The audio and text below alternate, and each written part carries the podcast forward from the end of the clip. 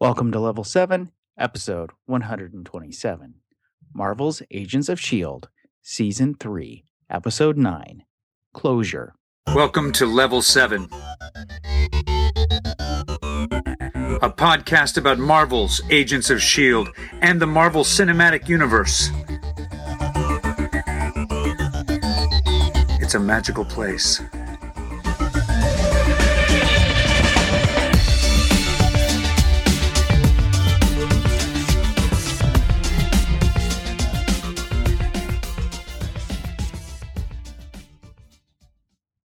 Hello, agents. It's Agent Daniel Butcher, and on this night of all nights, I feel that I need advice from a friend. So, friend, please come in and introduce yourself. Hello, I am friend, friend to you, friend to all. Ben, Ben Avery. My name even rhymes with friend. That's It- how much of a friend I am. Does really rhyme? It's a slide rhyme. Trend, friend, a friend? slide rhyme. Ben, friend. I really don't want to talk about what a slide ri- rhyme is. It counts. If it was a song on the pop charts, no one would care if there's a D or not. I'm so confused. But let's talk about my real issue, Ben. What's your real issue? Do I really have the time with my busy schedule to listen to a podcast about Captain Atom and Booster Gold? No. Are you sure? Because I really want to. We'll do it then. You have a I commute. know it's DC. you have a commute. That's not what I'm here to talk about, though. Oh, okay. I'm Well, here to talk to about, well, our friends, the, Ooh. the Oh, Inhumans, man. the agents, the Hydras. It's a lot going on in this episode. Did you feel like you sat down, you blinked, and then yep, the credits were rolling for the end? You know, there's a phrase that I hear sometimes when we talk about like going to a convention, going to something, you know, where you're going to learn about something you really like, but it's like a, a three day retreat or something like that. And so it's just tons and tons of stuff coming at you. And they say it's like drinking from a, a, a fire hydrant. Fire hydrant. Yeah. That's kind of what this episode felt like to me was a fire Oh, hydrant. man. Just, but th- then at the same time, not a lot was happening. I mean, if you're looking at a bullet point of just what's hap- what the, the events of the episode, there's not a lot going on, but there's so much going on with emotions, feelings. Feelings. Um, we we shouldn't be Yeah. talking about it yet, though, should we? No, you know what we should do? What? We should take all of these things we want to talk about, put a pin in it, and go to the intelligence report. Sure. Ready? Shield Intelligence Report. There it is. Okay, so quickly, a couple different news items. Can I do the breaking news? I mean, literally breaking within the last few moments. Okay, sure, go for it. Agent Carter's premiere has been moved to January 19th, It's a two-hour, two-hour episode now. which is, by the way, at 9 p.m. Eastern. So, ooh, fun night for us. Yeah. But, uh, yeah, this is just another example of the man attempting to hold a good agent down just due to, you know, trying to hold down Peggy. Peggy's got so many things to fight. And apparently, the newest is the president of the United States. no, now you know that she would be there, right there, protecting him as he makes the State of the Union address. That's going to force us to move our our schedule a little bit. Or, or maybe we should rethink this. Maybe this is the fact that the president wanted to watch the premiere and he knew that ABC would play the premiere up against him if, in fact, he was to, you know, not convince them to move it. Maybe there was a presidential order. to move. Yeah, I'm pretty sure that's not it. I'm pretty sure they play the address anyway. I don't know about you, Ben, but growing up with a kid with no cable and four stations that included PBS, the worst nights of the year It really was. was the State of the Union address. It really, Because- really was. Because, Mom, why is Ronald Reagan on again and not my shows? And then, of course, you never knew when your shows were going to be on. Were they going to be playing them at 11 when you were asleep, or were they gonna move them to the next week? Yeah, yeah, it was bad. I did not like those. When is the A team gonna be back on, Ben? Or more famously, probably The Flash. That was the Mark Hamill episode. No, but that wasn't a State of the Union address. That was breaking news for Desert Storm, I think, where they, they broke saying. in. But Worst nights of the year when I was a kid. I do remember that. I do remember that. And now with Netflix, I mean, who cares? Right? If there's a State of There the Union go. address, I'm just going to watch something else There you go. and then listen to NPR the next day as they talk and about the maybe State of the Union address. welcome to level seven anyway. I'm thinking we probably will be because of our other item. That is that Jessica Jones, since our last episode, has dropped. Uh, Jessica Jones, all 13 episodes. And I just want to throw this out there right now for agents who haven't watched it yet. I know there's a good portion of you who have already binged through all 13 episodes, probably. Uh, probably within the first weekend.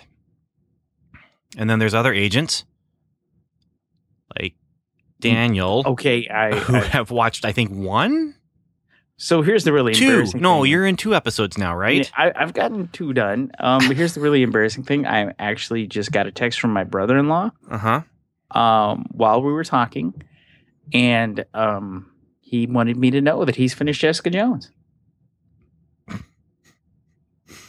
Daniel. And all I could say was I've only watched two.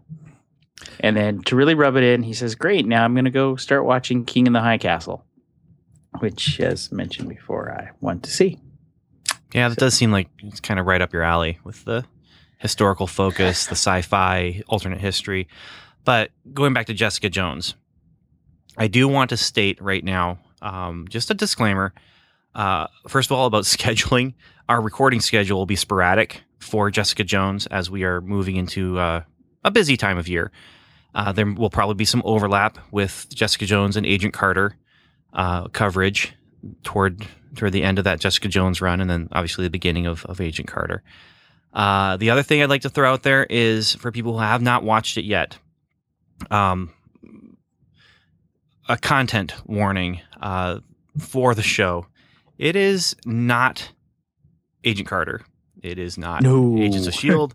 It is not Ant Man. It is not Iron Man. It is definitely. I mean, it's closer to Daredevil, but it takes. It goes a little bit further than Daredevil with with some of the content stuff, and especially with sexual content and language, um, and then disturbing, subtle violence. Uh, with Daredevil, it was not subtle. I mean, you're talking about heads getting cut off and stuff like that, but it's in rage and brute strength and those kind of things. With Jessica Jones, just be aware it deals with some very, very mature subject matter. And some of it will, if it's not upsetting to you, I am a little nervous about maybe hanging out with you. Uh, it's meant to be upsetting, and it's meant to be upsetting in the best way. That's I'm just going to put it that way. And there's also a very evil bad guy who does very evil things that I'm expecting Daniel to feel very tense about. Uh, I find them very disturbing, the things that he does. And you've only watched one episode. No, two. And I don't even think he's really in the episode. He has not done much that you've seen yet, Daniel. And but, uh, you haven't seen him actually interacting with people, I don't think. And so I, No, I'm just saying, Daniel, there's there's going to be tension in your life as you view the next 11 episodes. But um, one thing you could possibly do if you're not going to watch is you could go ahead and listen to our episodes because we will be discussing the topics, but you won't be seeing it. Um, but also then understand that when we discuss those episodes, we are just going to be discussing those topics, and we'll be discussing them, um, frankly, uh, not explicitly, but but frankly. So I'm worried that I might say the word whoopee. I'm not okay. Just like they did on that that scandalous newlywed game when I was a kid. Oh yes, yes. Well, yeah that that was that was scandalous for a six year old. Good point. Yeah. So Whoopee. That's Jessica Jones. Um, It's out there now on Netflix. If you do not have Netflix, sign up for the free trial. You'll have time to watch it. I think you get like a week or two free trial. Beyond that, uh, not much news. Uh, there was a trailer. Oh, there was. the Captain America Winter Soldier trailer was released online. Looks good. How's that? Um, my son has a question. Okay. Um, do why uh why is Captain America hitting Iron Man so so so very much? The answer is Iron Man's wearing armor. So, but that was the that was the main reaction. Okay. He's hitting him so so much. Yeah, I I mean here's the thing, there's just so many characters in this movie. And my hope is that they are mainly background characters so that we can actually have a movie that's dealing with our primary character. But I will say this: I, it is kind of interesting to see how they're beginning to MCU some of the storyline, um, bringing you know ties to Age of Ultron, um, but taking that same basic concept, but still finding a way to MCU it, which is why Spider-Man can't you know rip his mask off. Just saying. Well, we'll just have to wait and see. But the trailer's out there. It's good.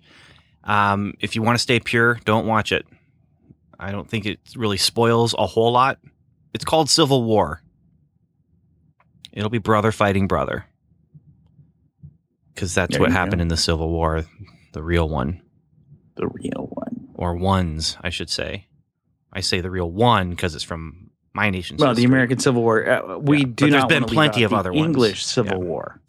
There's been plenty of other ones in other places. So that's all that I have.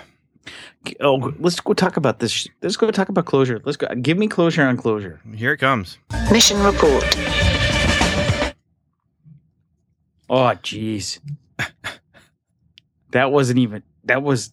That was like a intro twist. We don't even na- have a name for that. We don't. I have a a comment about it though. Let's let's talk about the, the plot for people All who right. are listening to this later and have you know maybe after they've already seen the season or something. And just quickly, here's what happens in closure. First of all, Phil Coulson and Rosalind, they have found babysitters for the kids back home and they have date night. Date night ends badly with a bullet to the throat that comes through a window from a mile away. There's no time for Coulson to mourn. He talks on the phone quickly to Ward, who reveals that he did it, and he didn't just do it because he wanted to stop Rosalind from shutting down Malik going after the portal. No, this is personal. Coulson engages in battle against some of the uh, Ward's muscle. He uses the environment of the apartment where he was meeting with Rosalind, and it's a cool battle. Then the battle moves outside. Mack drives up, rescues him, takes him back to the playground, and Coulson tells Mack to prep the interrogation room.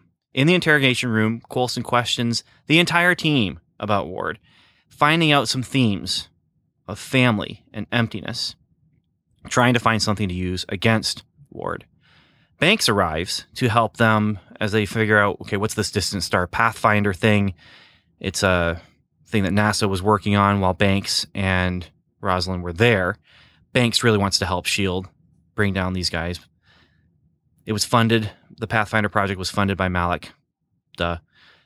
And then speaking of Malik, he has five monolith fragments that were given out to the strongest people from Hydra, and now he has all of them. He's going to use it to open the portal. You see, Hydra's problem is not opening the portal.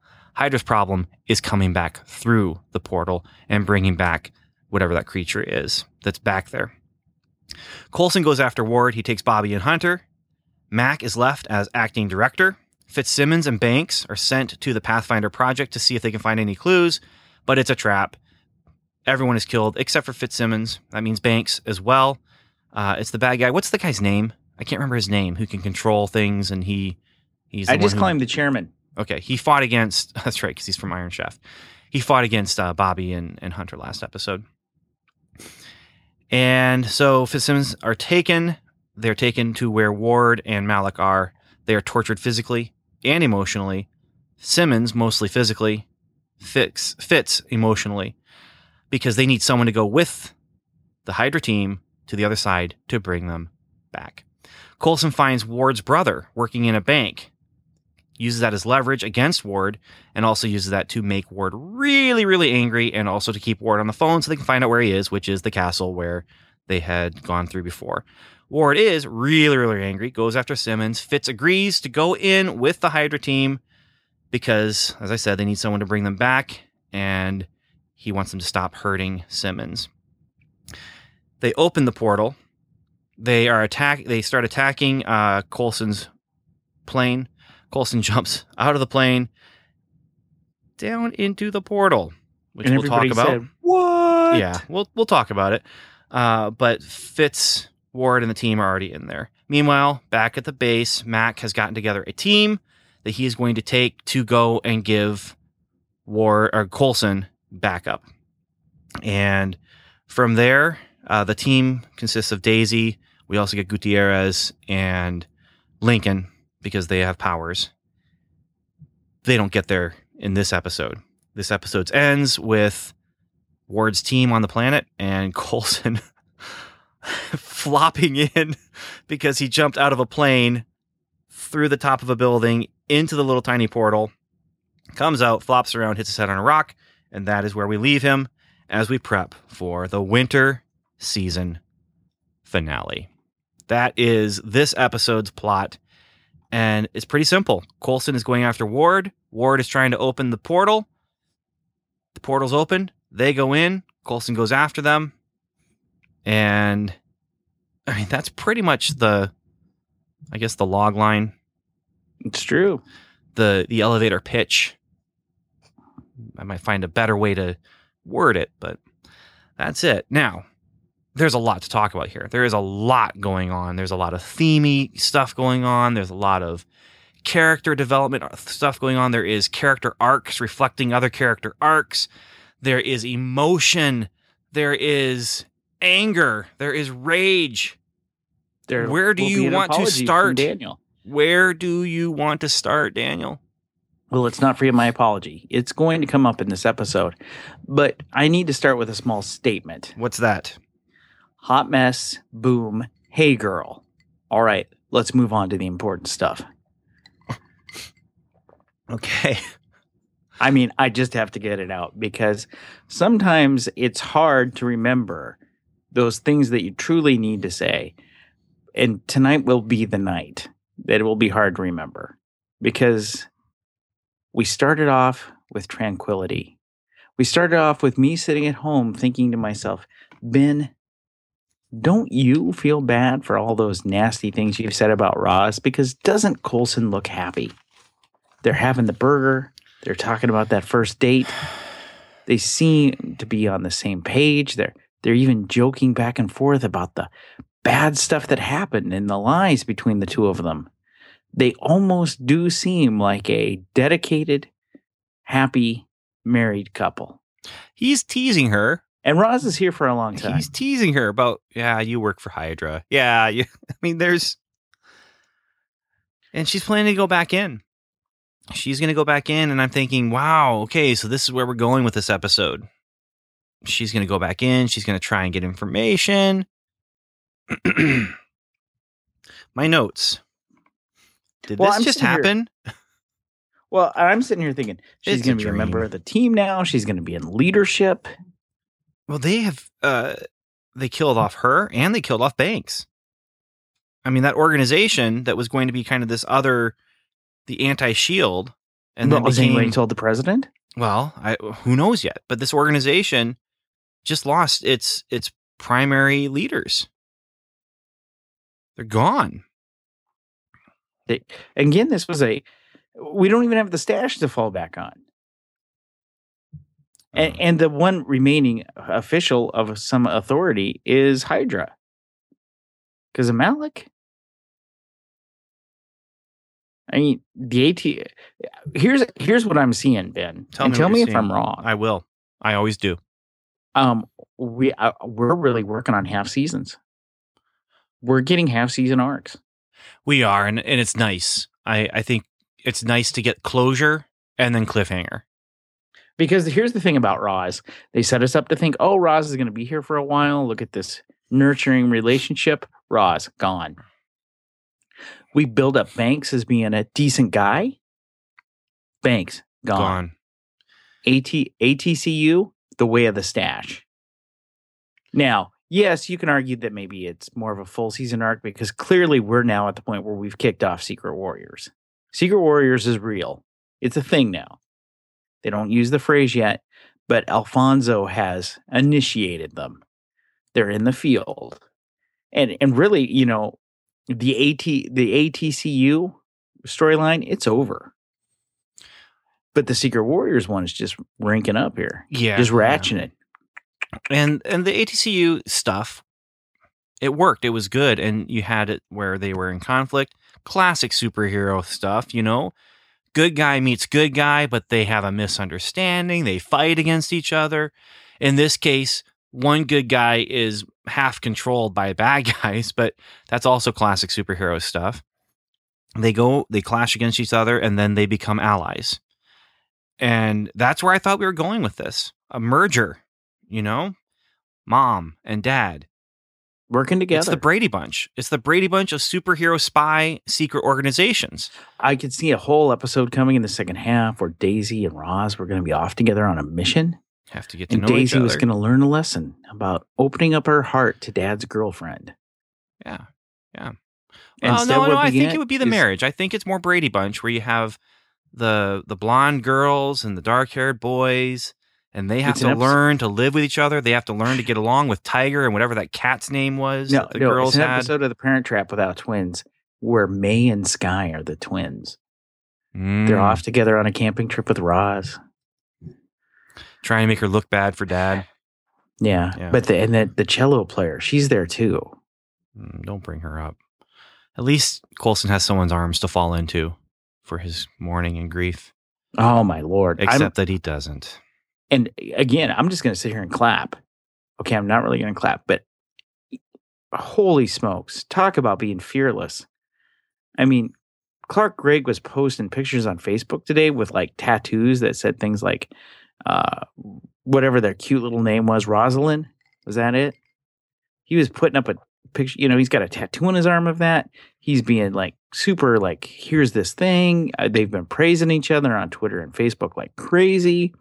And she's gone. Yeah. And it was a surprise. I mean, And in kudos to our The- team. and kudos to the storytellers here the director that's the what I'm talking about. cinematographer the writer i mean it was it was a shock it was a genuine shock Before we even got to our opening credits. right and so i was i wrote down why did this just happen um the other thing i wrote down and, and i do want to throw this out there how was this not the end of last week's episode How was this not the cliffhanger that says, "Hey, you're gonna want to watch this"? I guess in two weeks, not last week's episode because there wasn't a new one. But how is this not the epi- the the end where it said, "Yeah, But but again, here at the end of this episode, we've got Coulson with knocked out on an alien world. uh, yeah"? But I mean, I mean, the, the shocker it was a, it was a very moments. it was a very interesting place to start, and it gets your attention. it's a You're- you're as a storytelling choice it really really works as a you know corporate hey we want to have a, a cliffhanger at the end of each episode that brings people back it, it's it's i'm i'm surprised this this is not how they ended last week's episode but i'm I think we all know somebody who quit watching Agents of Shield at some point. That we want, we wanted to get on the phone and say, nanny nanny boo, boo." I know stuff you you you don't know. You should have been watching this as soon as you saw that moment. This show is so good.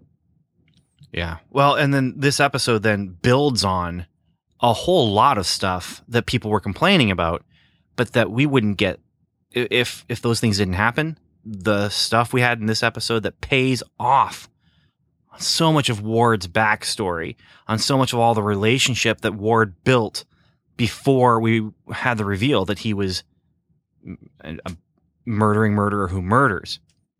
because we come back from this. First of all, Coulson has that big, huge fight. That's, I mean, we we aren't really talking about that very much because that's not I was a little disappointed with that fight. I wasn't disappointed with it. It was raw. It felt like a, it felt like a Daniel Craig James Bond kind of fight. No laser hand. No, does he have laser? No, no. ch- I mean, he he used the hand, and he used it He did. well. He did, but much more of a blunt instrument than a technological instrument. He also used it to grab things. That's all he really did with it was grab. he them. grabbed and hit with it. but, he, then he was like, also using things- somebody. Ah, but you're you're not giving him credit for using the environment. You're not giving him credit for quickly thinking through and assessing what he has available to him, Dude, turning all the environment into a weapon against these guys who are coming in as blunt We, instruments. we had 10 minutes in between. I gathered up all the candles. I've now hidden them in my room. I don't want my children near them. And then from that fight, we go into this moment of just grief and Oh, anger. And it's it's tough. It's tough. He comes in, everyone's kind of we're concerned, but we don't want to push in too much. He goes upstairs. We got to give kudos to Clark Gregg now. I mean, this scene, it, it was, it was tough to watch. It, it was, it wrecks you watching him act like that. Well, again, as recently pointed out on IMDb, Agent Phil Coulson is the most seen person in the Marvel Cinematic Universe. And he's an old friend. He's someone we care for. He's someone we, we love. He's someone we identify with. And we spent a lot of time with him. And so for us to see him in grief, it actually impacts us versus a really great weekend in New Mexico. You know, this is and we and we did have time to watch Phil fall in love with a cello player and then watch him maybe have a second chance with love here. And we feel good for Phil when this whole sequence starts. And now we understand why his heart is ripped up into shreds. To go so far as to not accept love and concern and sympathy. I mean, Skye is physically touching him. And the reason she's doing that is reassurance. Yeah, that's later though. I mean, we're but we're I still mean- with that raw, raw Yeah. stuff here, and that cutaway to noises going on, and seeing the team reacting, and it's family that can't do anything to help him. If anything, Ben, I wasn't tense tonight. I was hurting. I was hurting because my friend hurt. Again, I've already brought up the interview sequence. You know, he's so emotionally impacted by this that he's willing to reach into the places of his closest friends that he hasn't gone to, to ask them the questions that he's never asked. And he's doing it with no regard to their feelings. No, no, and they're recognizing that they want to hold back, but they're not. Uh, there's some interesting stuff that came out of that too, and this is what I was saying. It's building on season one. It's building on all that stuff that was happening at season one that people were complaining about. Well, it doesn't, you know, this is just a twist they just made up to just have a twist. This isn't, this doesn't make story sense. Well, here, I mean, you could call it retconning, but it, that's what you do with storytelling. You take what you've had, what's been on the screen, and you use that and interpret that and move forward. And so here you get May talking about what appealed to her about Ward. They didn't talk much, but he's damaged, so he appeals. Fitz talks about seeing Ward sitting in his bed berth thing or whatever it is that they called it on the on the bus, just looking at the picture of Fitz and his mom. Simmons was Aw. attracted to him, and Daisy says there was just something about him. They both had messed up childhoods. Ward thought he could make her understand him. Um, there's he in Garrett. He found a powerful father figure, and he doesn't. I, we got to talk about this one maybe a little bit because I'm not sure I quite understand it. But he doesn't kill because he feels nothing. He kills because he feels too much. but a lot of that coming out of that was also making excuses, doing these terrible things and making excuses for why it's okay. Blame everyone else for the things that he does. But it's through this that Coulson gets his weapon. And that's where he's realizing Ward has this kind of emptiness. Ward is looking to, you know, he he has family issues. So what can they do about that? How can they use that? And then from there, Coulson goes out, gets Hunter, and says, "I'm going, I'm going off book. I'm going where you know the director of Shield should not go, and Hunter better not miss this time. Bobbi, you're driving." So And again, anger, fury. that's what's fueling him. Yeah, And even going back to something we've talked about several times, putting proper blame. You know, he blames Hunter. You didn't you didn't do it. When you had the shot, you didn't do it. Then he blames himself, which again I think we'd both say is, you know, wrong because, you know, Ward is evil. Um Well, But no, you, you can't you can't blame yourself for someone else taking a wrong action and doing an evil thing. You know, there people are responsible for their own actions to a point. There is, you know, mental illness. There are there are things that can affect your choices, but we we've seen this a lot, and it has come up a lot. Taking the blame because oh because I wasn't good enough you know, to to stop this bad guy, it's my fault that this happened, or I didn't take the shot, and now it's my fault that he's killing more people. I just wish Batman would start thinking like that, you know, because it is Batman's fault. oh, it is Batman. It is Batman's fault. The Joker is. I mean, there's a point where Batman should have just said, you know what, he's killed about a thousand people right now. I got to do something a little bit more extreme here, and before he kills the next thousand. Batman. Yeah. Dark Knight with a moral code Oh yeah. presents issues. Um, yeah. From here, where do you want to go? Because we, the other things going on during this act, this is Act Two here that we're in, is we have Banks talking about the Distant Star Pathfinder program. Malik needs Coulson alive. He's he's kind of pushing, pushing Ward.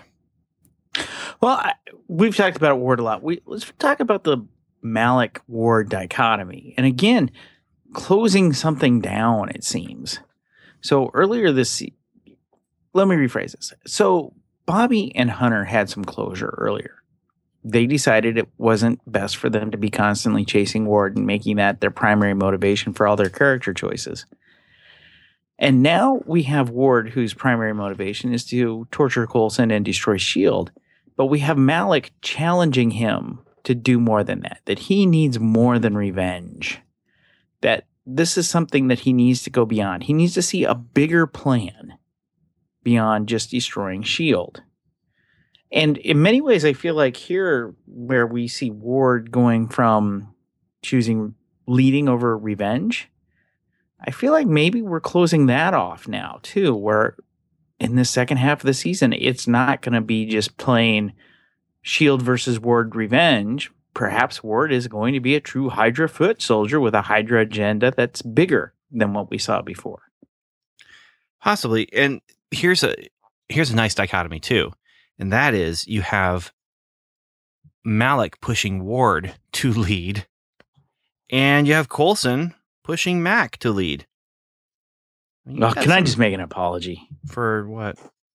I am ashamed and I'm sorry and I need to ask for forgiveness and I repent for not connecting the name Alphonso Mackenzie, a classic Marvel 616 character who is created in one of my favorite Shield books of all time, Nick Fury versus Shield. Alphonso Mackenzie, the former CIA agent who becomes a confidant of Nick Fury. Yeah, you dropped the ball on that one, man. I, I, I, uh, yeah. When I heard him say the whole last name of Mackenzie, I was like, well, that's interesting. Now, yeah, to be and then you look fair, online know- and find out people have known about this for a while. Yeah, and that made it even worse. Now, to be fair, eh, they have neither the same character model or backstory. So, just saying. But wow, Mack is Mack is a classic Marvel 616 Shield related character. Who knew? It wasn't me. I'm sorry. So here's the interesting thing, though. You have Malik who is appealing to logic. You have Malik who is saying to Ward, I need you to lead. And, you know, you need to stop being weak. You know, this quest for vengeance, it's coming from weakness. You need to lead. And, you know, Ward says, I'm not going to follow blindly, you know, but no, I'm not asking you to follow, Ward. I'm asking you to lead.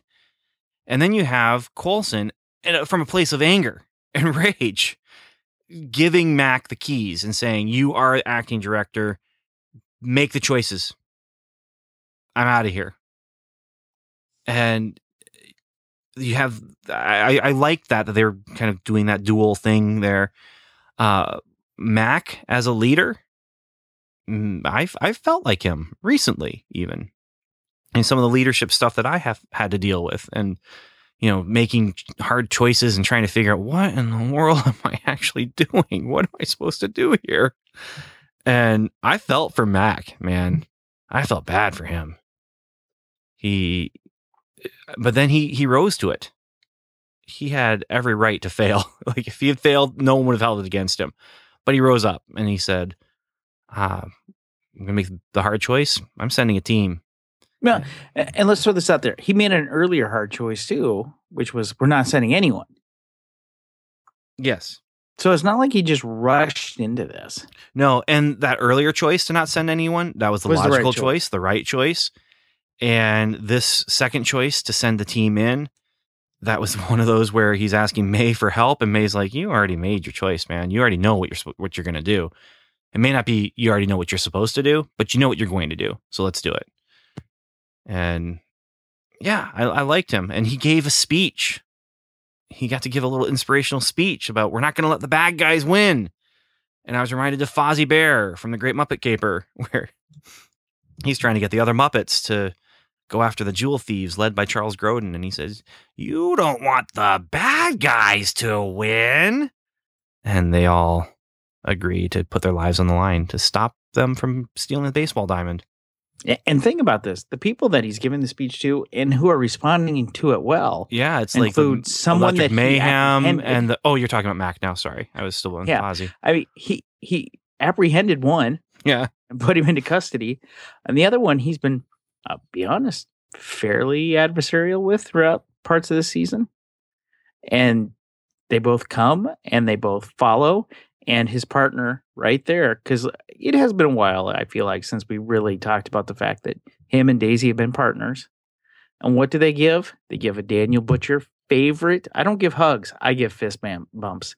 I've been told that I'm an excessive fist bumper. And so I'm pleased because right there, that communicated so much to me. you know what? Validation, affirmation, fist bump. hey, they say that teams that fist bump, football teams that fist bump, do better than football teams that do not because of the physical contact and the, the bonding that comes from physical contact. And it's safe physical contact. I've also heard that teams that give high fives um, get more cases of pink eye. I don't know about that, but that that's a thing. That that's real. but here's the, the thing. He he is showing himself to be a good leader. And and Ward, I mean, as far as Hydra goes, he's showing himself to be a good leader too, maybe. But I, I guess Mack the real steps to up to it. You know, are you, were you looking to kill him today? To kill Ward? No, Mackenzie. Mack. I have you not heard a word I've just said? Well, I mean, let's not forget you wanted to kill him. I didn't want to kill him. I did not want him dead. You can keep telling yourself that. I've been on record. I've been on record.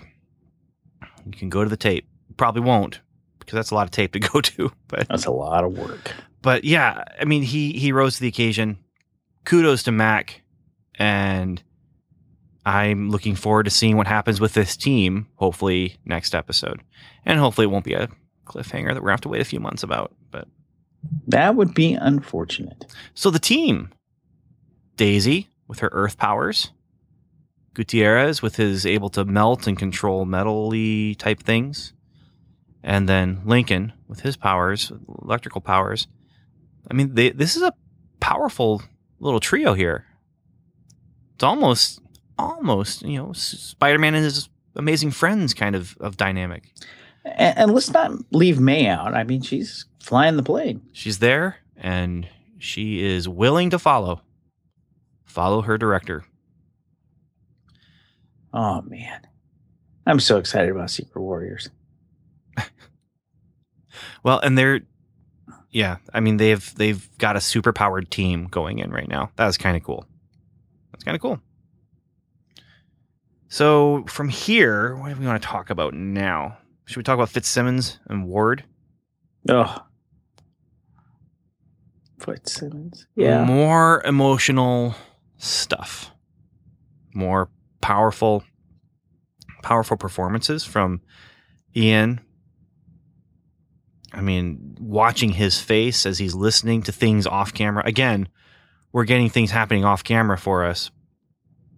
In this case, it's because we don't want to see whatever that guy Oh no, we is do not want to see that. hammer and um honestly i would have expected her to look worse but i'm glad that she didn't because this is pretty awful. But we would then watch fitz's reaction hearing what's happening to simmons. That's it's it's awful. And it works. Ward is a good manipulator Well, and he knows them well. Let's remember, he lived with these people. Yeah. Yes, and he, he lived with them and built relationships with them, but he was observing them too. And I mean, he even makes fun. You know, he it was like a puppy dog crush. Ugh. No, a cartoon crush. Yeah, know? it was like a puppy dog with his heart beating out of his chest in a cartoon. Yeah, and so. And he's he, oh, and the way he says, you know, I I even told you you needed to make the move before it's too late. It's too late. Ugh. I mean, these are things. This is him. He he says to Simmons, "I I'd never hurt you." Well, he he goes back on that, but I mean, this is Ward being evil, and Ward pushing himself again further and further away from the possibility of a believable redemption. It's not going to happen. It can't happen. I won't say it can't happen. I I I think I've said that before. I I'm willing to say it could happen, but it must. It's it's just getting more and more difficult for it to be acceptable and believable. It's just getting much more difficult, and you know, I mean, we've we've seen redemptive character arcs. I mean, there's one on Heroes. That's Yeah, totally like I- believable, and For people, no, for people who stick around to the post credits, I keep saying the same thing. You can't redeem him. He's a serial killer. Yeah. Yeah, he's made There's choices. a difference between doing some things to make up to to attempt to repay here I'll just be afraid of the universe for the crimes that he's committed but he still has to go down Well, and there's a line that I heard re- recently where it basically was doing a good thing for someone doesn't unkill someone else. I mean, you still yeah, but but anyway, yeah, here we are and Ward uses them against each other. It is painful to watch. It is uncomfortable and he gets what he wants, which is for one of them to go with them to the other side using the other one as leverage to bring to be willing to to come back.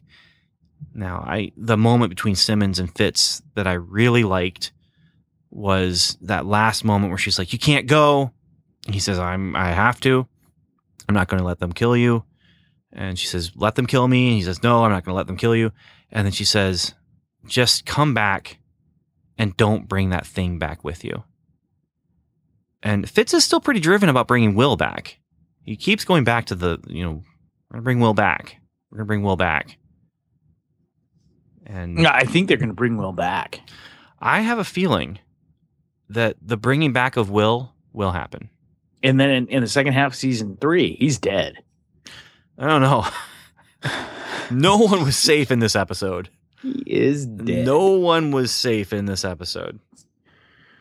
I wouldn't have been I'm surprised to saying. see. I was Yeah. watching with one of the kids. They were looking nervous.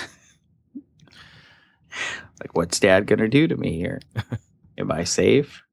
Uh, Well, and then here's the other thing about Fitz. He goes back into the hole for Simmons. This time she's on this side, but he's he's a brave young lad and he he deserves credit. And don't you forget it, Benjamin. I have not forgotten it and I will not now forget. Simmons, on the other hand, she's showing uh what do you say? The Furiosa side. That's what Ward Ward said. So apparently Ward has taken the time to go and, and catch a movie. Uh, he went and saw Mad Max Fury Road. No, And I have not seen it. Oh, Daniel. I have no no plans to see it. Oh, it's really good, Daniel. Oh, that's what I hear. It's really, really good. Mm, Just not really in my not really in my uh what's the word I'm looking for? Wheelhouse. Not relevant to my interests. rel- okay. We haven't said that in a while. It's strong. It's powerful. It's good. Yeah. It has a lot to do with the relevance to my interest. Well, they referred to it here, so you missed out on that cultural reference that Ward was Totally giving. did.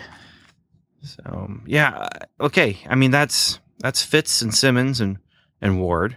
Anything else here? Let's see. The brother. Ugh. The brother wants nothing to do with his brother. I, they talk about the fact that, you know, Tommy, I keep calling him Tommy. They call him Thomas. I keep calling him Tommy. But, know, Tommy wanted nothing to do with him. I hid from him because, you know, his parents were monsters, but, you know, you did worse stuff. I get the impression from him, or from Ward rather, when Tommy's telling him all this stuff and saying, "I'm scared of you. I went into hiding because you're a lunatic who kills people, and I don't really want to be unsafe." And I get the impression from Ward, this is a surprise. Well, he's a hero when he killed those abusive parents. Yeah. Well, yeah, you're right. You're right. I mean, he's trying was to paint himself them. as the hero. Yeah, I- I was well, and they even talk about the fact that Ward sees himself as the hero because you know most villains see themselves as the hero in their story, but you know he doesn't understand why you know killing three beloved family members who were abusive were in fact a violation of trust. Hmm. Yeah, go figure. Yeah, I mean it's like one of those things. Like you ever see those mafia movies that you never watch, Ben, where you see like that loyal mafia button man, that that loyal thug, and you know eventually, no matter how loyal he is, he's gonna get it. He's gonna get killed because that's how these stories end. Was that what Tommy was thinking? Mom gone, dad gone, Christian gone. That just leaves two of us. Just leaves two. Yeah. No, I mean, Thomas is right to run away. Thomas sees Ward for what he is. Ward knows what he is, but hopes that other people don't see it, I think. And and had del- deluded himself that, that Thomas hadn't hadn't seen him that way. Um, I I wasn't there a conversation like, is this boy dead? I'm trying to remember. I can't remember. It seems like when this this happened, we were trying to figure out did he kill his little brother or not? But uh, clearly he didn't. But the whole well thing that was what threw really put Thomas over the edge of the well, and also of his relationship with his brother, who he says he, they were best friends. And again, season one, The Well. Yeah, I mean, this is building on all that stuff. And this is Coulson then taking these bits of information, piecing them together from his team and realizing, ah, there is a weakness. There is a crack in the armor. we can you know use this guy as a weapon against Ward. And I was as surprised as Hunter when Thomas is like, "Yeah, okay, I'll be your bait as long as you promise to kill him. If you're going to go after him, take him out. Otherwise, you know, he's he's he's not a good person." And then he also gave this nice little little line here. Just because you grew up in a family of abusive monsters doesn't mean you have to become one. Because I'm sure, you know, I know we've talked about this in the past, the idea that abuse breeds abuse. And abusers tend to be people who were abused in the past. And it's true about Ward. But there's also some pers- personal responsibility in the choices and the actions that you take. And that's what Thomas is saying is man, I could have gone down that path, but I didn't. Man. Deep. Everyone who stopped watching is a fool. Mm, I'm not going to say that, but I will say they're missing out on some good stuff, which is what you meant. Foolish on but- their part, wouldn't you say? Uh, yeah, it's what you meant. People gave Um, up because it wasn't their cup of tea. I understand that, but May- Maybe you shouldn't read into what I'm saying. Because I'm pretty sure what I said was what I meant. okay. Well, I will not read it into. I will not. I will not attribute my own motivations to your actions. You know what I think we need to talk about? uh, the laugh that I had when Bobbi told Thomas that they were going to give him a security detail. And I'm just thinking, yeah, we're no, just. they've got the men. They've got the men Oh, yeah, They're sure. totally they've got gonna- the men, but the men, are they going to be effective? If Ward really wants to go after him, Oh, Tommy's got to hide again. He's got to hide. Yeah. I mean, this isn't just And- witness, witness and any- relocation.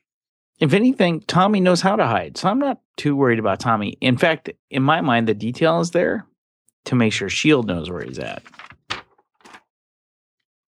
But no, that's not the moment I laughed out loud. Well, what do you want to talk about next then? I'm just saying, I recently saw a man shark on live action TV. Yeah. A man shark, DC's man shark on The Flash. Mhm. It was handled beautifully. Okay. Visually, it looked good, but even more impressive about it, and Agent Evan agreed with me, was how it was handled story wise. I live Phil Coulson. I love him to death. That's a really small hole to be hitting after jumping off a Quinjet. I We're not talking about a man with with thrusters. okay. We're not talking about a guy flying through the air at the speed of a hammer. We're talking about a guy who jumped out of a Quinjet with a parachute. Which did it even deploy? Oh, he didn't deploy it. But let's let's okay. So let's talk a little bit here. Ward goes in, and and Coulson knows just from the heat signatures they're looking at that's Ward. And I totally got that. Ward goes in. Fitz has gone in. Coulson is losing his opportunity to go after Ward. The emotion that drives him to take this action, I'm there. I'm there. What I'm not there for, that room with that round hole. Didn't this used to have a roof? I thought Like this was like in the Fitz came? dungeon. Wasn't this like down below? Yeah. And it's now this open. uh, That I guess I guess Daisy just ripped it all open, didn't she? No, and that, well, how great would that have been? How great would that have been to have Daisy standing in the back of the Quinjet, peeling it open? No, no, when they used it last time. When they pulled Oh, her out. oh, last time? I guess Daisy just made everything crash around it. I don't know. You know, oh, Daniel, you you'll know this one. You know what it reminds me of? No, you won't know this. Your wife saw it, not you. Crimson Peak.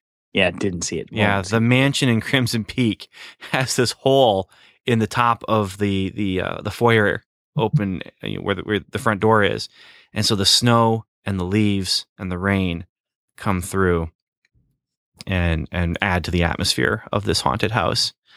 But uh, yeah, the fact that he jumps through the hole, I'm okay with that. I you know, he's in a controlled dive. He's he's done training, I'm sure, for like skydiving and that kind of thing. I'm okay with that. It's the fact that the roof was open. That just didn't feel didn't, didn't ring true for me. So, have I ever told you the story about Pirates of the Caribbean? Uh, I'm I'm gonna say no. So when they were building Pirates of the Caribbean, they were being really, really detailed on the figures. Like too detailed, like making sure that they looked like if you got really, really close, you could they would look like real people to you. Costuming, facial expressions, etc.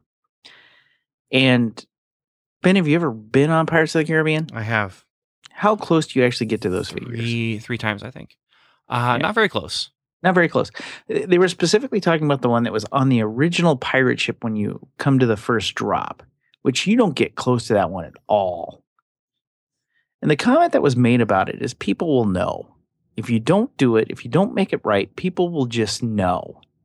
And this was a it doesn't feel right to me moment because I just know. It just feels off. Now, again, I I don't have any problems with Phil Coulson beating up a whole bunch of guys with his girlfriend dead on the carpet. I don't have a problem with having a robot hand, remarkably enough.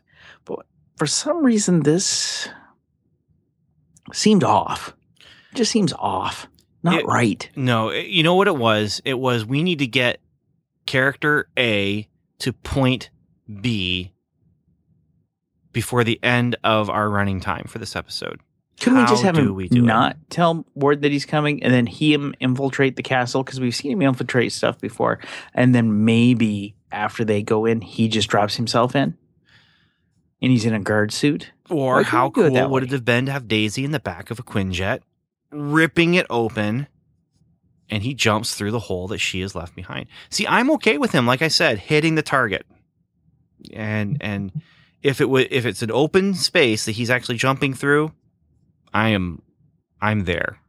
But it's just here's what I'm hung up on. I'm watching a show where a guy with a flying hammer you know lives in the same universe but I, I just don't believe the castle with the open hole in the top of the tower i'm just not there with that I totally buy the hammer. yes i have not bought the hammer literally but i actually could possibly be convinced to do so if it was especially cool but yeah he goes through Ugh. Well, looks like next week we'll be spending some quality time with our boys again. yeah ward fitz and colson together again with will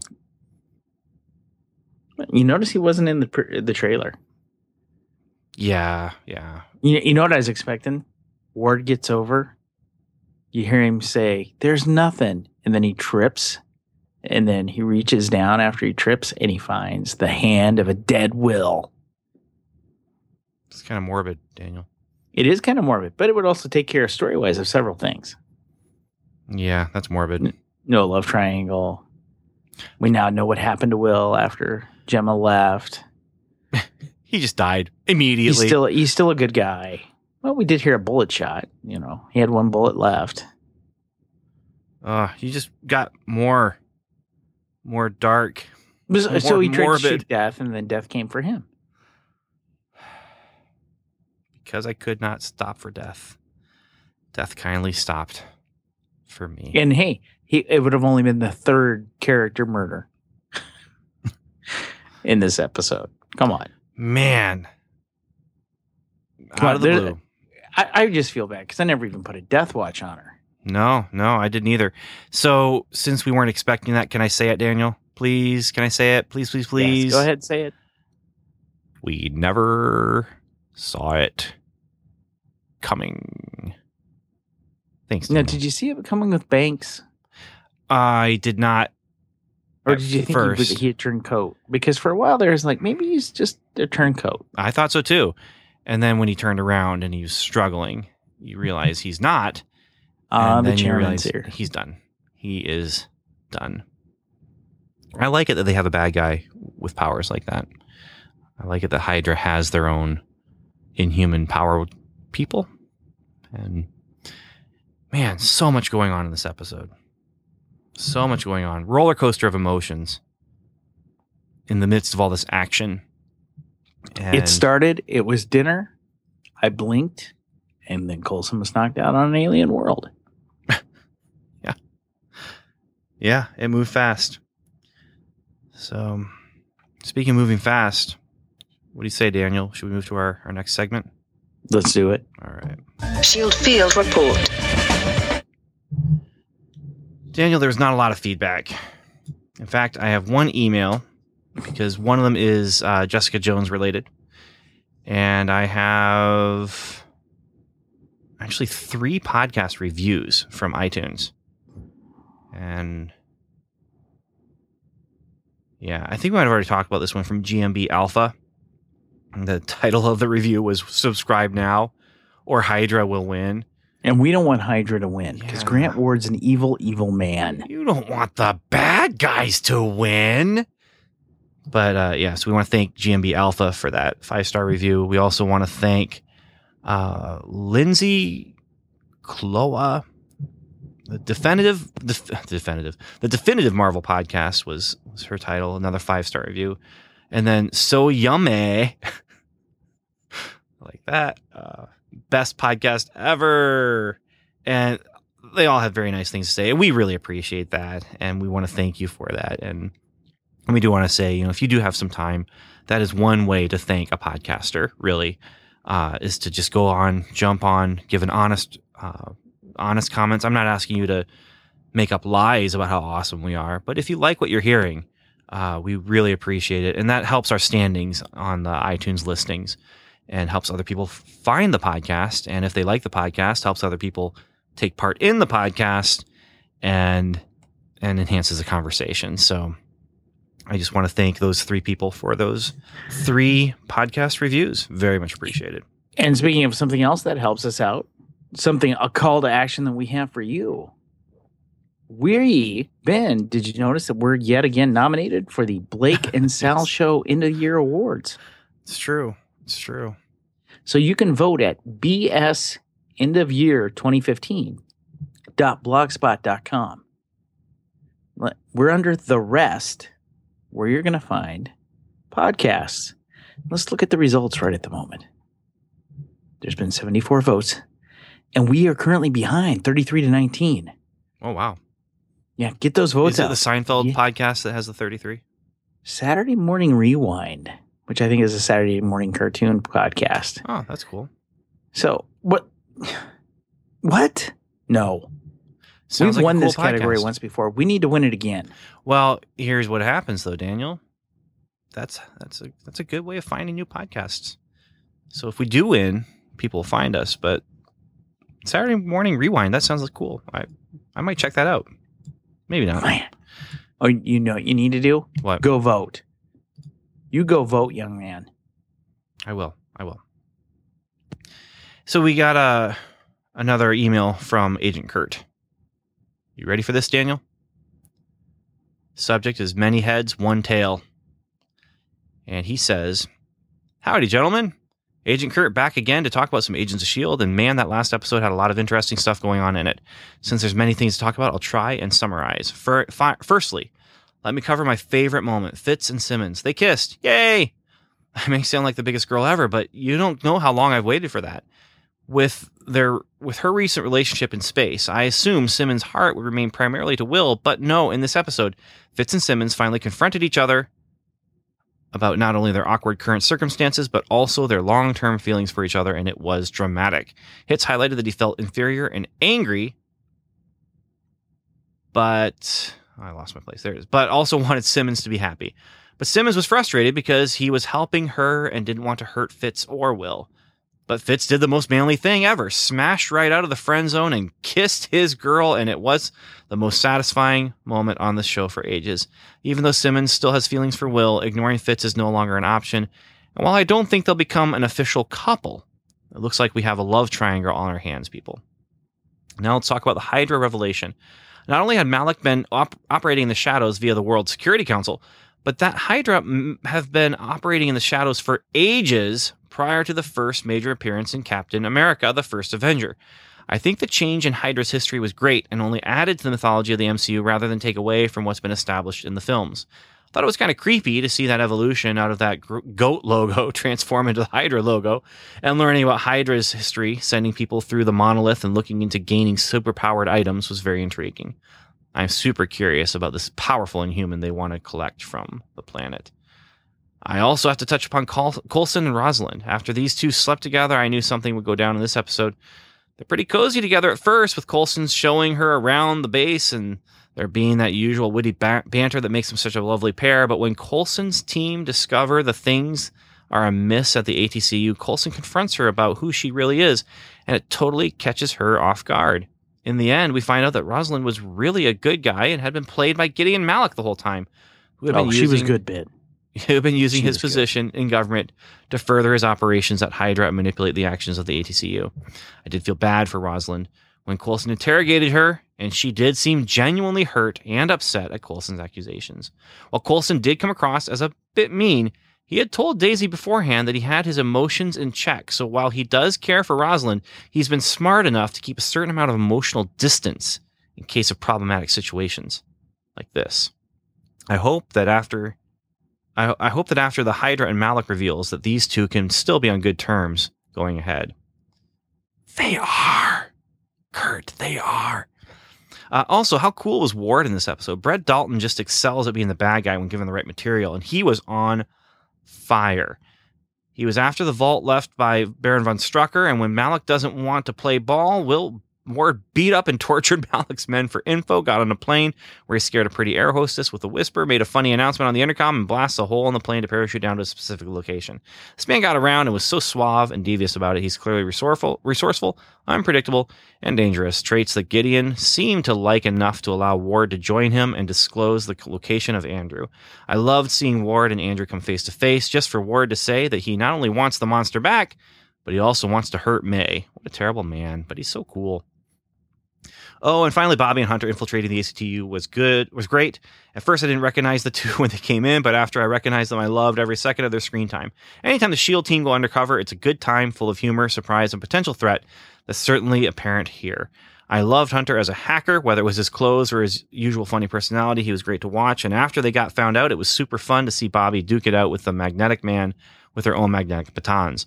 I thought the technology she used felt similar to what Tony Stark used with his Mark 44 armor in Iron Man 3, but that's just me. It's also kind of like Captain America's shield. Uh, well, that's me done for today. P.S. Can't wait to hear your thoughts on Jessica Jones eventually. I binged over 2.5 days, and it was certainly a memorable experience for sure. Agent Kurt, out. You think Agent Kurt is depressed? I think he's kind of liking what's going on here. I think he's no, I, I mean with. Jessica Jones. Because Oh, you man. bingers, people like you. I mean, I don't know how you feel good about yourself. Like Binging me, that was difficult. It I'm not calm an easy and well binge. balanced. I've worked in some Flash, you know, kind of like a balancer. You know, got a little bitter, got a little sweet. You know what my At the same balancer was, Daniel? Heroes Reborn. Ugh. Yeah. Yeah. Let's just say that I I had Save it. I it was hard to binge. Oh, okay. Yeah. Though I will say this Agent Kurt, and we, we did post it out on Facebook, a fantastic review of Jessica Jones in not spoiling anything, but really, Yeah, yeah. again, at the beginning of the episode, we gave you the warning. He does a really good job of explaining the tone. So, yeah. But yeah, he, he screamed like a little girl apparently because he likes kisses. Who doesn't like kisses? Actually, I do know some people who don't like kisses. But Even I like a good kiss, and I don't like to touch. we're getting into that awkward place again, Daniel. I don't know if we want to be in that place. W- Again, I, I'm like, you're the eighth most important relationship in my world, Ben. Yeah. And I'm like, you're 12. Mm, well, if you let me put all my kids together in one number, I'm 33. you're around get- nine. but maybe 10. And if you don't let me do that with my kids, then they're you're you're 16. Wow. Yeah. It's like double mine. Just saying. All right. We have one more comment. Just real quick. I'm not going to, well, it's, it's short. So I, I'm just going to say a, a shout out to Agent Caitlin, who left us a message on the, on the website. And it was very, very nice. We really appreciated it. Uh, basically, she was just saying she liked the podcast and, and thanks for doing it. And th- those kind of notes, they, they keep us going. They make it worth our time. And, and it's, it's nice to hear. And, and we, we snowy appreciate here that. in the Midwest. Snowy. So yeah, that's that's that. So Daniel, I think My, that- I'm I'm all used up. I think it's time for us to play our our end credits here, and I don't know, maybe talk about some Heroes Reborn. What do you say? Ugh, but that's going to be short. It might be, it might be. So, you got any final words then for people? Nope. Okay. Well, all I have is just some some good advice that my grandma used to give me, Daniel. And I'm going to leave you with this. I'm going to leave the people with this. And I'm just going to say right now, Daniel, never trust a crooked jockey on a doped up horse.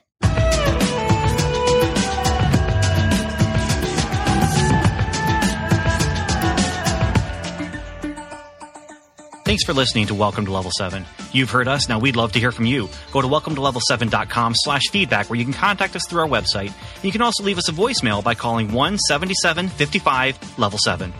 You can also join the lively conversation going on at facebook.com slash welcome to level 7 or connect with us on Twitter where we're level 7 pod. And remember, the 7 is spelled out. Our theme music is The Light Fantastic by J.S. Earls, and you can find that at transplant.bandcamp.com. Welcome to Level 7 is a proud member of the Noodle Mix Network. Find more of our award winning and award nominated podcasts to make you think, laugh, and succeed at noodle.mx. Learn how to podcast, get productive in your personal and professional life, theorize over TV shows, laugh with our clean comedy, delve into science fiction and philosophy, learn critical thinking from movie reviews, and more at noodle.mx. Once again, thanks for listening, and remember welcome to Level 7. It's not just a podcast. It's a magical place. Ben, I had a realization. Uh, real quick, first, my, my grandma used to never say that. Oh, I'm glad you clarified. I, I just wanted to make it make it clear. Yeah. Yeah. So, so, Ben, I realized something. what did you realize, Daniel? With Heroes Reborn, I I think I've monopolized the conversation quite a bit because I'm I'm like a missionary, an evangelist of heroes. Yes, you do. Um, so I'm just gonna say the following five things. Um, Okay. kind of underwhelmed. Micah has guns. Um, Matt is stupid as ever. Um, Tommy, really, you take Grandpa, but the sister you've never known your entire life, you just ditch her. And um, wow, that's really all I have to say because I was completely underwhelmed by this episode and was surprised when you told me how excited you were. Uh, did I tell you how excited I was? Yeah, I I was think saying? you're coming to a clapping or something. Oh, I smiled at the end. Oh, that's No, what you I said. I smiled at the end. Yeah, yeah. No, I not did, not I did. not clapping. No, not really. I, I really was shockingly. I was super excited about this episode going into the future, but was it actually delivered to me just kind of made me. Eh. Oh, Batman finds love. That's how Batman finds love. But What? yeah, eh, Oh, yeah, but I was just it was kind of blah. it's a time travel story, Daniel, and I like time travel. There's I do too. troubles with time travel, and and we'll see what happens here. Um, but I I like the idea. I like the idea of they're going to jump a survivors, uh, a surviving group of humanity past this extin- extinction level event into the, The distant healing. future. That's Doesn't feel like a healing to me. Ugh, Gila. He- Healy? No, Healy. That's what it is. Healy. She keeps she keeps calling it the healing. no, no. She's not calling it the healing. If you watch the uh, subtitles, she's calling it the Healy. H E L E with periods because it's an acronym. It's the Healy. Yeah. Wow. And and it's not just her, it's Noah too. And they're just throwing around like this is a common phrase now that, that we use.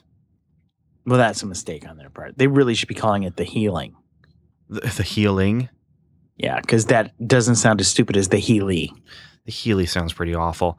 Uh yeah, you know, I'm I'm I'm feeling a little ambivalent I, I had now. a whole head headcanon about why they were calling it the healing.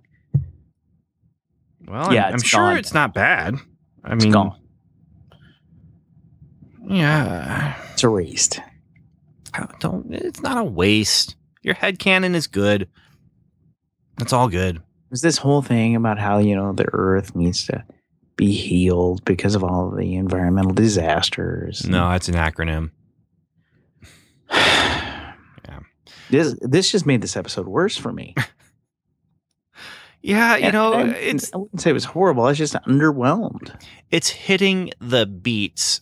Some of them that I really would like, like the time travel stuff, the idea of using time travel and the way that they're planning to use it. Um, I I have a theory about where this is going to go. This this asteroid is supposed to hit the Earth, right? That's Yeah, what they're yeah. expecting. I, Tommy's gonna make it go to in, into the sun. He's gonna touch it, make it go into the sun. Well, I'm almost expecting. Are we going to get something where Tommy and his sister are united, and he actually shifts the Earth so that the asteroid like passes through? Like it's the ultimate use of his power. yeah, but like let's that. remember something. What? He can only store one power at a time. And if he's standing next to his sister, he's gonna steal her power. I don't know. I'm just saying. I I think that there's there's something possibly there. I I will say I'm glad that I remembered that the shadow is the reason why Tom. Well, actually, I shouldn't say I'm not glad that I remembered that the shadow is the. They told you But I, a it few started- times because when, when it started and he couldn't do his power. I was like, oh man, whose power did he take? And oh oh and then there was like, oh, it's the shadow, which really kind of brings us to another point. He's unintentionally taking powers. He unintentionally took Hero's power. He doesn't know how to control that. So why didn't he take the Shadow's powers? Because he was right next to the Shadow. And why didn't he take the powers of the people fr- uh, from his gym coach? Because they were really close together. He he's met Evos his entire life, intentionally and unintentionally. Why hasn't he been swiping their powers? I think I think he Is this run- a plot hole? No, no. I, I think this can easily be explained in that his powers just work different. I would have been okay if you had said because comics. That would have been acceptable. No, his powers just work differently. No, no, they make it. cl- I mean, they, that's why the, the twins have Luke and Leia have to be separated because he takes powers. He can't control it. Well, His proximity. but I feel I get the feeling it's almost more he cancels out the power. No, he takes it, and then you hmm. can't use it. It's like an inventory. Only one person can have it at a time. But maybe because he can't control it, like that that primary one just stays front and center all the time.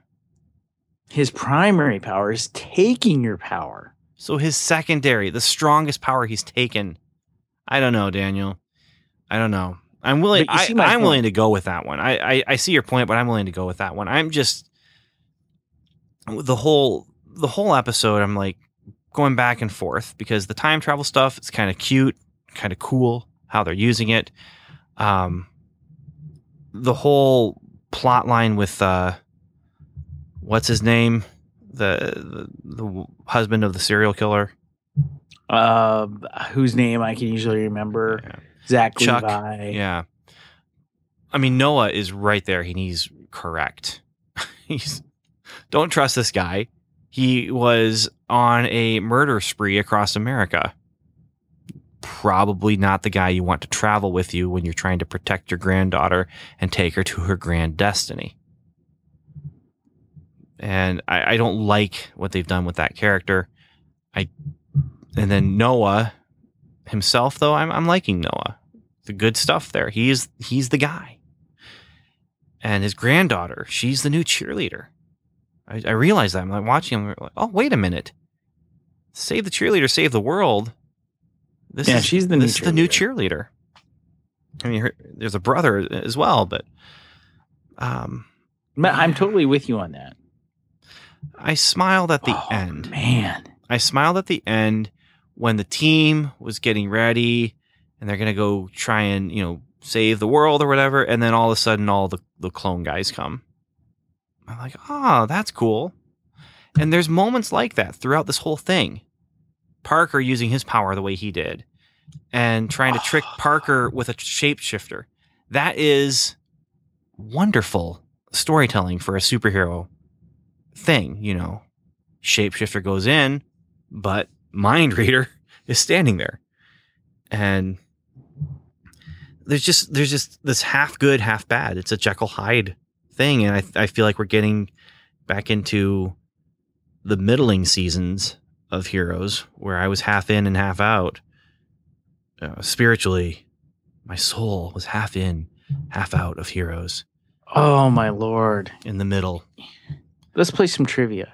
okay Uh, which show has had the highest one night rating this season? I- Heroes Reborn or Agents of S.H.I.E.L.D.? i'm uh, i'm gonna guess heroes reborn Yeah. Guess which of the two shows has had the lowest rating of an individual episode? agents of shield Yeah. Two episodes less than the lowest. Because I was going to make a crack about, well, I know where it's not going. It's not going to go to a season two. We've had two episodes this season, the last two, that had lower ratings than the last episode of Heroes Reborn. Want to hear something really depressing? Always i'm always up to be depressed The last time that we had a rating, uh, not a rating, uh, a viewers more than the premiere of Heroes Reborn was February 4th, 2014. That's the last time we had a higher rating. Oh, the premiere of Heroes Reborn is not something to measure against, though. I know, but still. You, you can't measure against that. But frankly, Heroes Reborn, I'm going to continue watching. But then here's the final stupid thing They shouldn't have made it wait three months, this is two months. the winter finale of a 13 episode series. What episode is this? Episode 10? Yeah, there's three to go. So there's three more episodes left, and we're gonna wait how many months to get to them? We have to wait till January 7th. Ridiculous. And That- you know what? We could have we could have had a new one this week, and then next week we could have taken the next two episodes and combined them, No, you. you and we could have been done before Christmas. we might have already ranted about this last time. It's been. A Oh, few we've weeks, ranted but about it. We have ranted about it. This is poor, poor, poor, poor, poor planning. It just doesn't make sense to me. So you know where Heroes Reborn's going? Season Probably to a two. comic book that they promised us like a year ago that we never got because we got a TV show instead. What do you mean? Because there was like a news story like a year ago that there's going to be a comic. There is a comic, but What? they're tied. oh, that's right. yeah, yeah. There's there's a it's issue two or three right now. Man, I need to get some of those. I've I've been asking you about them. Maybe I've just been thinking I should ask you oh, about them. Do you think I should just get them in trade? Well, probably you should, especially if they do a hardcover that can match your other two. Oh man, if I could just get that third hardcover that they're never going to make. No, the third hardcover will be this collection. No, no, the third hardcover. They never collected the last co- digital comics. They didn't. No, Uh, dang it. um, Are do- are they doing that again? Because I just don't have the time to read them. I I'm not following this stuff, Daniel. You're the the super fan. I used to, but I used to read them at work, and now I have a totally different job. I don't have time for that. You're you're the super fan, not me. I'm really letting myself down right now. Are you letting yourself down? Or is Heroes Reborn letting you down? Is this going to just be a microcosm of the original four seasons? Hmm. I feel like I need to lay down on a couch and think about this. So let's give ourselves a few months. Yeah. So it's coming back in January. So we'll be talking more about Heroes Reborn with some of our Agent Carter episodes. But yeah, until then, post credits will be much wait shorter. minute, wait a minute. What? So when we next talk, oh man. So when we next talk about Heroes Reborn, hmm we're going to be talking about episode 10, Hero Truther. Okay? Right. That's going to come on. Oh man. That is going to come on 2 weeks before. So when we next speak after our premiere of Agent Carter, our mega-sized episode, we will have to talk about two episodes of Heroes Reborn because two will have been dropped. Uh, maybe we'll rethink some of that. Maybe we'll link. Maybe we'll do some sort of editing trick and stick them on after Jessica Jones or something like that. Yeah, this is post credit extra bonus stuff. Some people are looking forward to hearing it. I'm sure, uh, but it's. I mean, this isn't the primary show. This is not even Marvel. I mean, we're only doing this because you like heroes a lot and this is the next best thing to do in a Heroes Reborn podcast. So, which we are totally not going to do. no, no, no, no, Mrs. Butcher. no, no, no, no, no, not happening. But yeah. All right. Well, as always, Daniel, thank you for spending some time with me. Now it's time to say goodbye to all our family. All right, I gotta go read this pile of comics now. All right. Peace. Have fun.